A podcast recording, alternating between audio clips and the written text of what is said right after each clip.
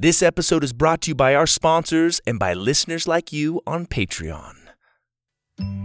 Bombas' vision is simple make the most comfortable clothes ever and match every item sold with an equal item donated. So when you buy Bombas, you are also giving to someone in need. Bombas has designed their socks, shirts, and underwear to be the clothes you can't wait to put on every day. The Webb family over here has used them and we love them. They're comfy, fun looking, and come in family packs, which is awesome. I've never seen that before. I use my Bombas socks when I go on runs and they're extremely comfortable. Everything they make is soft, seamless, tagless, and has a cozy feel. And the Bombas t shirts are made with thoughtful design features like invisible seams, soft fabrics, and perfect waist so they hang just right. And did you know that socks, underwear, and t shirts are the three most requested clothing items at homeless shelters? That's why Bombas donates one for every item you buy. So far, Bombas customers like you have helped donate over 50 million items of essential clothing. Go to bombas.com slash purple rocket and get 20% off your first purchase. That's B-O-M-B-A-S dot com slash purple rocket for 20% off bombas.com slash purple rocket. Parents, school's out, summer's here, and the kids are back at home with a lot of free time. Go wild with wonder this summer without school. Enroll in a fun, flexible learning experience with over 140,000 online classes and camps for every kid with any interest. Look, as a fellow parent, I get the pressure of finding something engaging and useful for our kids to do over the summer break. OutSchool can help keep them engaged and their minds stimulated and their imaginations firing. They offer every kind of class you can imagine from entrepreneurship to freestyle dancing to art, even magic lessons. There's something for kids of all ages, grades, and interests. We homeschool in the Webb House, and we plan to get Aurora and Cohen signed up with some OutSchool activities to keep them engaged in a fun way and help them explore their talents and maybe discover some new ones. OutSchool will have your kids loving to learn and having fun doing it. Head over to outschool.com slash purple rocket and use code purple rocket to learn all about OutSchool's summer programs and save $15 on your child's first class. That's O-U-T-S-C-H-O-O-L dot com slash purple rocket to save $15 on your child's first class. Outschool.com slash purple rocket, code purple rocket. And don't forget, parents, supporting our sponsors is a great way to support this podcast. And now, back to our show. The Purple Rocket Podcast presents Grandpa's Globe.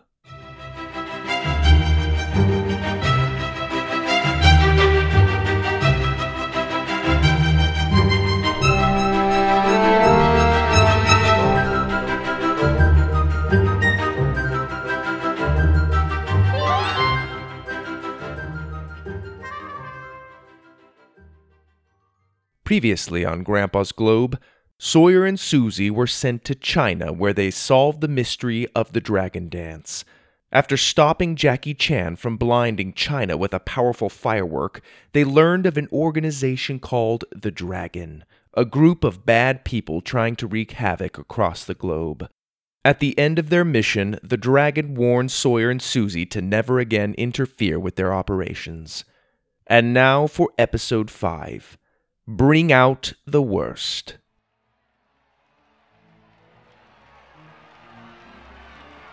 Sawyer and Suzie sat in the highest seats of the ballpark, taking in a bird's eye view of the baseball game.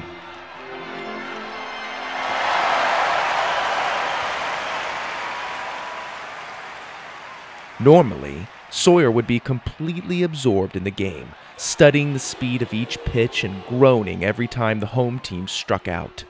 But tonight, he was distracted. He kept sniffing and touching under his nose, then checking his finger to see if anything was on it. Suzie was getting grossed out. What are you doing? she asked, taking a big bite of her hot dog. Hot dogs were the only reason she came to these games. To her, baseball was slow and boring, but a steaming ballpark dog towering with ketchup, mustard, relish, and onions made it all worth it. Sawyer tilted his head back and sniffed again. I'm making sure I don't get a nosebleed. You do realize nosebleed seats don't really give you nosebleeds, right? They just call them that because they're really high up. Sawyer stared straight ahead with a blank expression. Now, she tells him, they were seven innings in and he'd been sniffing and tilting his head back every few minutes. He shook his head. Duh, I knew that. A fly just flew up my nose, he lied. Oh. Yeah, three of them just swooped on up there. How do you eat those things? He changed the subject as quickly as he could. Suzie swallowed her bite.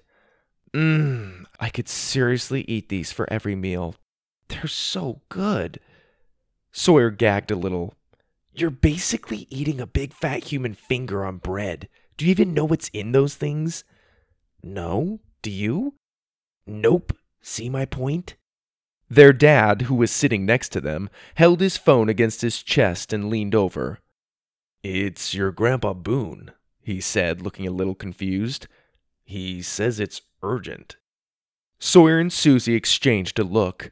Then Suzie took the phone and spoke with Grandpa. Judging by her worried expression, Sawyer knew it was about the globe. When she hung up, she explained to their parents that Grandpa needed help at the house for the weekend and with their parents' permission, they ran down the stadium steps and out to Grandpa's car in the parking lot. Trying desperately not to miss a bite, Suzie stuffed her face with her hot dog as they ran. When they reached the house, they headed straight for the library. Sawyer stepped back to run to the restroom before the trip. Grandpa handed Suzie the guidebook, but when she grabbed it, he wouldn't let go. I don't care what this thing tells you to do. I want you to be very, very careful he said. Your safety matters above all else. Understand? Watch out for anyone working for the dragon. They're a bunch of bad men doing bad things to our world. I don't want you two getting hurt. He finally let go of the book. Don't worry, Gramps. I got us covered, said a voice behind them. They turned and saw Sawyer standing in the doorway, wearing a leather coat and a pair of sunglasses. As if he'd been practicing for this moment, he twirled two Nerf guns at his sides and slid them into holsters above his pockets. One of them caught on a belt loop, missing its target. Dang it, he mumbled, trying to untangle it. Grandpa looked at Suzie. You're probably going to die. Suzie rolled her eyes and pulled Sawyer over to the spinning globe. Holding his hand tight, she reached out and touched it. The room pulled towards the ball, stretching them like taffy and then sucking them into it. When their feet landed and the dizziness subsided, they looked up. In front of them was a massive crowd of people, laughing, singing, and dancing in the streets. Beautiful old buildings and churches surrounded them, and the air was full of music and wonderful smells. What the? Sawyer watched as a man wearing silly overalls tipped his feathered hat at him and with a big goofy smile said, Hello! Sawyer leaned over to Suzie, unable to look away from the man's funny expression. What is this place? Munich, Germany, Suzie said, stopping on the chapter in the guidebook. It says that we've arrived right in the middle of Oktoberfest, a folk festival celebrated every fall. What are they wearing? Sawyer asked. Suzie scanned over the page and looked at a drawing of the clothes. They're wearing traditional Bavarian attire. Those shorts connected to suspenders that the men are wearing are called lederhosen, and those cute apron dresses on the girls are called dirndl. Sawyer scrunched his nose. Lederhosers? Lederhosen, Suzie corrected. She continued reading on the next page. Oh, you're going to like this. It says we get to start off the trip with some food. Following the guidebook's instructions, they stopped by several vendors, trying hot German pretzels, apple strudel, which was Sawyer's favorite. It was a flaky pastry full of apple filling. Then they ate schnitzel, a thin, tenderized meat fried and smothered in gravy. Suzie chomped into a delicious bratwurst, which was a million times better than the ballpark dog she'd eaten. All of the vendors were friendly and greeted them with a Willkommen, which means welcome in German. Two of the vendors looked strangely familiar. Both were blond, tall, and thin. One worked at the apple strudel stand, and the other ran the bratwurst cart. The only thing that told them apart was the little jagged scar above the strudel worker's left eye. They looked so much alike that the twins thought they had accidentally circled back to the same cart when they came upon the second man. Barely able to finish another bite, they waddled over to a bench to let their stomachs settle. Sawyer fixed his glasses and lounged on the bench, trying to look cool in his leather jacket and making sure passing pedestrians saw the Nerf guns he was packing. Hey, Suze, watch this. See that sign across the street? Please don't. Sawyer whipped out his Nerf gun and shot. The little foam dart missed horribly, curving hard to the right and sticking a poor little kid square in the forehead. Ho! Sawyer hid the gun in his coat and quickly looked away as if he'd seen nothing. Suzie tried to hide her face from the angry parents who were pulling the dart from their crying child and looking for the perpetrator. You would, she said, blocking the side of her face with her hand. Who knows? Maybe the kid was working for the dragon, in which case, you're welcome. Suzie shook her head and looked over the crowd. Everyone, but that kid, of course, was having a ball. But something felt off. There were groups of people staring straight ahead like mindless zombies, and when they walked, they marched, never making eye contact with anyone and never speaking. She nudged Sawyer. What's wrong with them? Sawyer didn't budge. She nudged him again. Sawyer? His glasses stared straight ahead. Sawyer, if you seriously fell asleep, I'm gonna. She pulled off his sunglasses and gasped. Sawyer's eyes stared straight ahead as if in a trance. Suzie tried waving in front of his face but got no response. She tried clapping at him, waving strudel, shouting in his ear, but still got nothing. Panic overcame her. Her only instinct was to look down at the guidebook. As she did, a new set of instructions appeared on the page. The next thing she knew, she was dragging her zombified brother to the train station, where they headed to Berlin the capital of Germany. When they arrived, Suzie took them to the destination indicated by the book. She looked up from the page to see a concrete wall. It was nothing like the beautiful Great Wall of China they'd seen on their last trip, not even close. This wall took her breath away for different reasons. Ugly and covered in graffiti, the barrier stretched out before them like a prison fence. Suzie read to Sawyer even though she had no idea if he could understand her. The Berlin Wall was built after World War II and it separated East Germany from West Berlin. The wall divided people during a difficult time, but finally came down in 1989 as a symbol of the end of the Cold War. This is a piece of what is left of the wall. Suzie looked up from the book at the wall. She had a newfound respect for the structure, graffiti and all. Then she noticed a painting that made her hair stand up. A red dragon the same symbol on the origami note they'd received on their last trip. She turned to Sawyer, who was drooling a little. Sawyer, we've got to go! Now! Suddenly, a speaker in the street screeched and a weird old song rang out.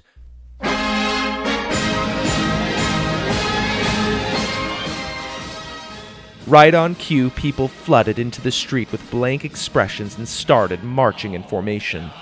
Sawyer's legs caught the rhythm and he too began to march. Oh, no, you don't! Suzie pulled him back, but he just marched in place. She looked out over the people and then up at the speaker. It must be the music, she thought. To test her theory, she covered Sawyer's ears and his legs stopped. She pulled him away from the marching crowd and headed to their next destination.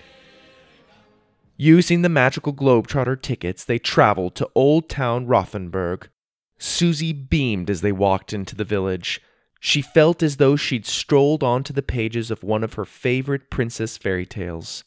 Charming, half timbered houses and buildings with red gabled roofs lined the cobblestone streets. Flower pots hung from the windows. Hand painted signs dangled from decorative poles outside quaint shops. The town was irresistibly charming. For the first few minutes after they arrived, Suzie forgot all about her zombie brother. She danced along the streets, singing and splashing her hand in centuries old fountains, all while Sawyer stared blankly into a stone wall. After her fifth song, she composed herself and found Sawyer. Looks like we're buying you some Lederhosen, she said, pointing to the instructions in the guidebook. They headed into a cute little store in the plaza and picked out a pair that looked like it would fit Sawyer. They were green and lined with little colorful flowers. Suzie knew that if Sawyer hadn't been zonked out, he would have fought wearing such a thing. But he couldn't, so she brought them to the counter. Guten Tag, said the cheerful man behind the register. The man was large and wore a lederhosen that looked uncomfortably tight. His smile was big and wide between his rosy cheeks. Just fun pair, yeah? This is it, Suzie confirmed. The man rang them up. This is a very nice pair. Don't be alarmed if it gives you a wedgie at first. You'll get used to it. The man gasped and clasped his hands over his rosy cheeks. Nein! You have Nerf guns! He nodded at the guns at Sawyer's sides. Sawyer just stared straight ahead. The man pounded his counter three times and the shelves turned, revealing an impressive display of custom limited edition Nerf guns. Double bazookas, fully automatic chain guns, itty bitty guns that shot Nerf darts the size of tic tacs, all gleamed in the glass case. What do you think of my collection? Very nice, yeah? Suzie tried to act impressed. If Sawyer had been awake, he'd lose his mind. Pretty cool, she said. Thanks for your help. Hans. Hans Schmidt. Thank you, Hans. Have a nice day. Thank you. Come again. They headed out into the street where Suzie struggled to pull the lederhosen over Sawyer's clothes. As she'd predicted, they were way too tight, like she'd forced doll clothes on him. And still he didn't protest. All he could do was stare. Just then, a speaker in the street screeched, and that weird song from the Berlin Wall began playing. One by one, people stepped out into the streets and started marching in formation. Lined up in perfect rows, they marched towards a fleet of buses waiting for them at the other end of the plaza. Where are they going? Suzie said. Sawyer, maybe we should. She looked up, and Sawyer was gone. She looked over the crowd, but didn't see him. She ran back into Hans's store, but he wasn't there. He wasn't in the alleyway staring at the wall either. Suzie tried to keep herself from panicking. Don't worry, she told herself. He's probably just sitting on a bench drooling. Then she remembered what had happened at the Berlin Wall. He was marching. She ran out next to the marching people with blank expressions, trying to find her brother. Finally, up at the front of the line, boarding the bus, she spotted a leather jacket. She ran after the bus, but just as she reached it, the doors closed and it drove off.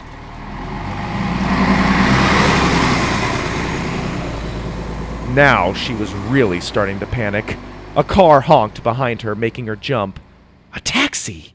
She waved at it and then climbed in. Follow that bus, she told the driver. Suzie was quickly introduced to the Autobahn, a highway with no speed limit.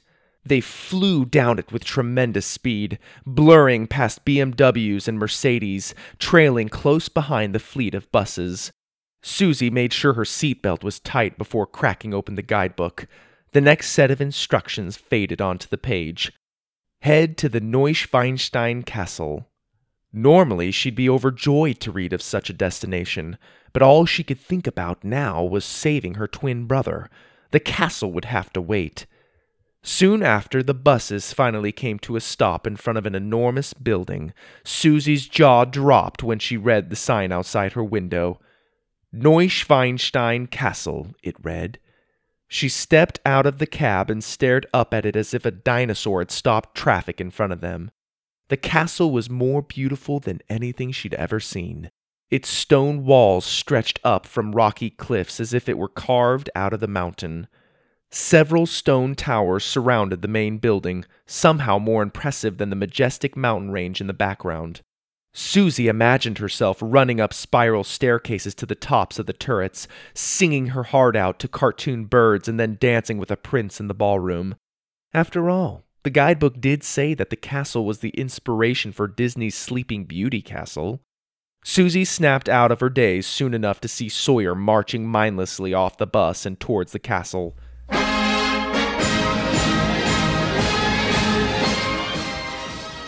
Loudspeakers blared the weird song from the towers.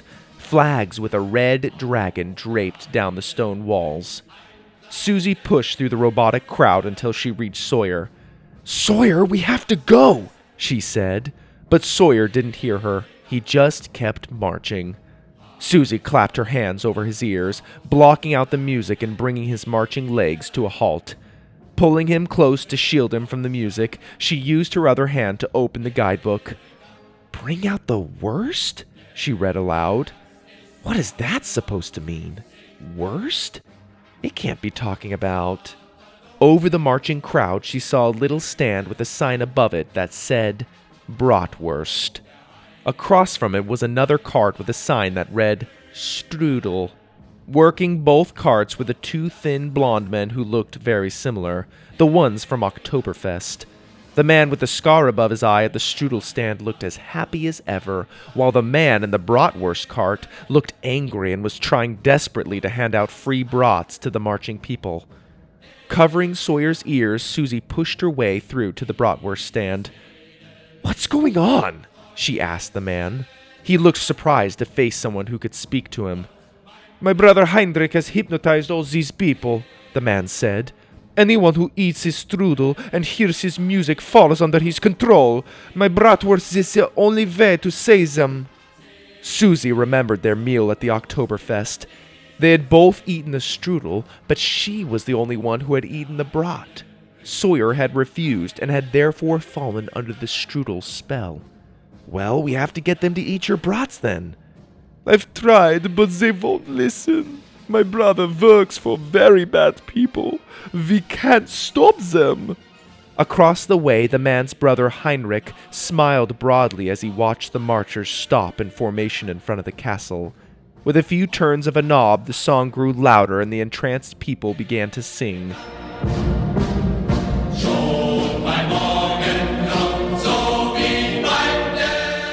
Suzie looked at the Nerf guns at Sawyer's side and then got an idea.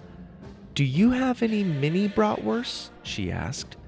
Well, yes, of course. Suzie grinned. Give me all you've got. Moments later, she was standing in front of the singing crowd, each hand holding a Nerf gun loaded with a mini brat. Her pockets bulged with the little sausage ammo.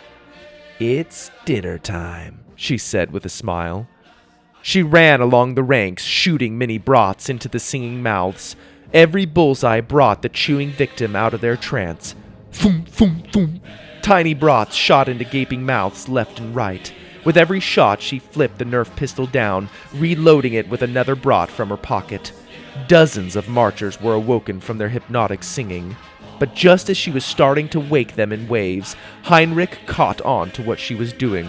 No! he shouted. The dragon will have this army! He reached for a button to turn off their singing and close their mouths to the sausage. Thump! A huge bratwurst pelted him in the forehead before he could reach it and sent him flying back. Suzie looked up at the castle wall above her. There stood Hans, the Lederhosen salesman. He held two Nerf Gatling guns loaded with bratwursts. Hello! He shouted down to her in a cheery tone. He held his heavy Nerf guns at his waist on either side and aimed them down at the crowd. Guten Appetit! He cheered, unleashing a spray of mini brats. Bratwurst smacked into the open mouths of the crowd, raining down on them like hail until the only one left singing was Sawyer. Suzie did the honors, Casually, she walked up and point blank shot a sausage into his mouth, knocking him off his feet. When he stood, he was himself again, chewing like a cow. Mmm. You're right, Suze. This stuff is good, he said with a mouthful. Oh, look, a castle. Suzie hugged him. Oh, you big doofus! I'm so glad you're okay. She looked up at Hans on the wall. His Gatling Nerf guns were smoking. Danke, Hans! Hans nodded down to her and tipped his feathered hat. Did you just call that guy a donkey? Sawyer asked. Suzie laughed. I said thank you. I learned it in the guidebook. The bratwurst vendor gathered the confused crowd and loaded them back onto the buses. His brother Heinrich was nowhere to be found. In a hurry to escape, he'd abandoned his strudel stand, but took the remaining strudel with him. Gong! Gong! went the castle clock. Sawyer and Suzie looked up to see the clock change to four. Just their luck. They hadn't even been paying attention. One last gong, and the ground beneath them shook and shook until it split open and they fell down into darkness. After a long fall, they landed with a plop into the leather chairs in Grandpa's study. They sat for a moment in silence, trying to catch their breath. Are you going to tell me what happened or what? Sawyer asked. Before Suzie could answer, a voice sounded down the hall. Is that you? Are you two back? It was Grandpa. He rushed into the study. That was quick. I want to hear all about it. He took a seat across from the twins and set a plate down on the table in front of them. Help yourselves, he said, motioning to the plate. Suzie's eyes widened. Strudel, Sawyer shouted. I love this stuff. To Suzie's horror, he grabbed a slice of the flaky pastry and threw it into his mouth.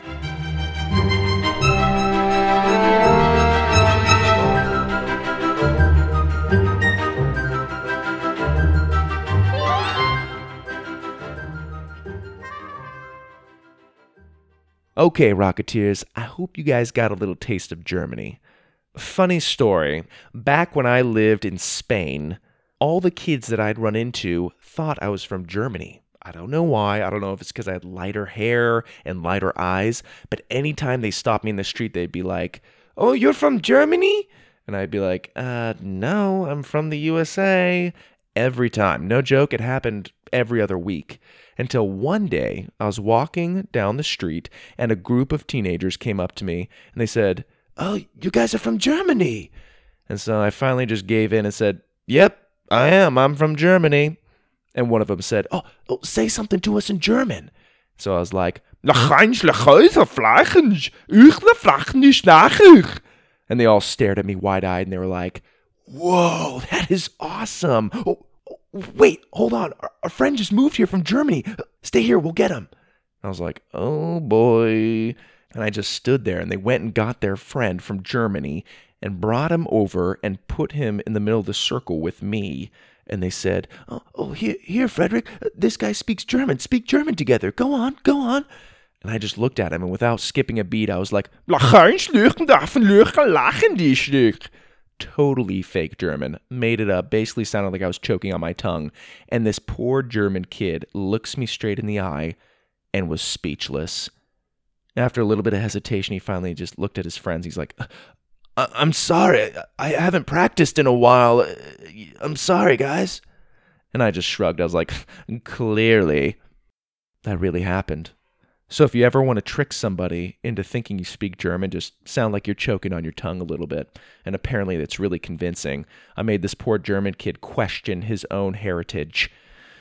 Come to think of it, I'm not even sure if I uh, corrected him and let him know I was faking it. So to this day, he might still be struggling with that. Probably hasn't even made a trip to his homeland because of me. Too afraid to go back and not know his own language. So yeah, random little side note. Thank you all for listening to the Purple Rocket Podcast, and be sure to tune in next Monday for an all new episode. This is your host, Greg Webb.